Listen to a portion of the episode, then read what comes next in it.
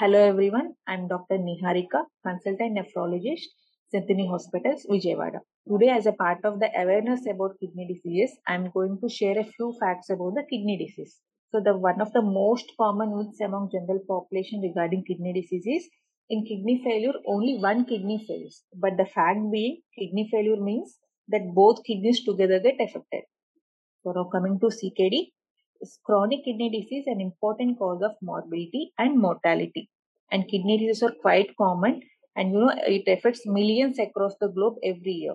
Almost 10% of the world's population suffers from chronic kidney disease. Even in India, approximately 17 of every 100 Indians have some or other form of the kidney disease. And you should know this kidney disease is a silent killer because it often has no symptoms until last stages and it damages your kidneys slowly over time and 96% of the people with early kidney disease don't know about it. So it often diagnosed very late. But the fact is, it can be detected through simple blood and urine tests. Now, coming to the common causes of the chronic kidney disease diabetes, hypertension, chronic glomerulonephritis, chronic interstitial nephritis, polycystic kidney diseases, even renal stones, and history of recurrent urinary tract infections, and chronic painkiller intake can also cause the chronic kidney disease.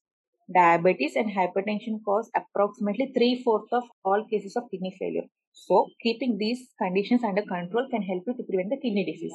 Now, coming to what are the warning signs and symptoms of kidney disease? Changes in the urination pattern, either increased or decreased urine output, is also early warning sign of kidney failure. Fatigue, tiredness, nausea, swelling in feet, swelling of the face, poor sleep, poor appetite, shortness of breath. All these are the warning signs and symptoms of the kidney failure.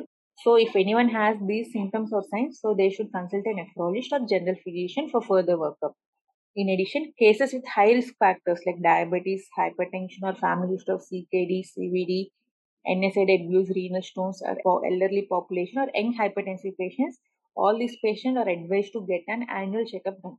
Annual checkup should include BP measurement, serum creatinine, EGFR, that is estimated glomerular filtration rate, complete urine examination, urine PCR are advised for all these patients. For selected patients, they need to get an ultrasound imaging also done. Most kidney diseases are reversible with timely treatment. So the progression can be slowed down with early detection and treatment.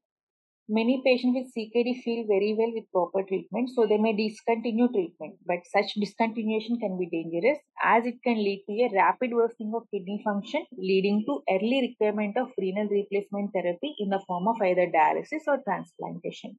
So, our take home message for today is CKD is a silent killer, so everyone should be aware of it.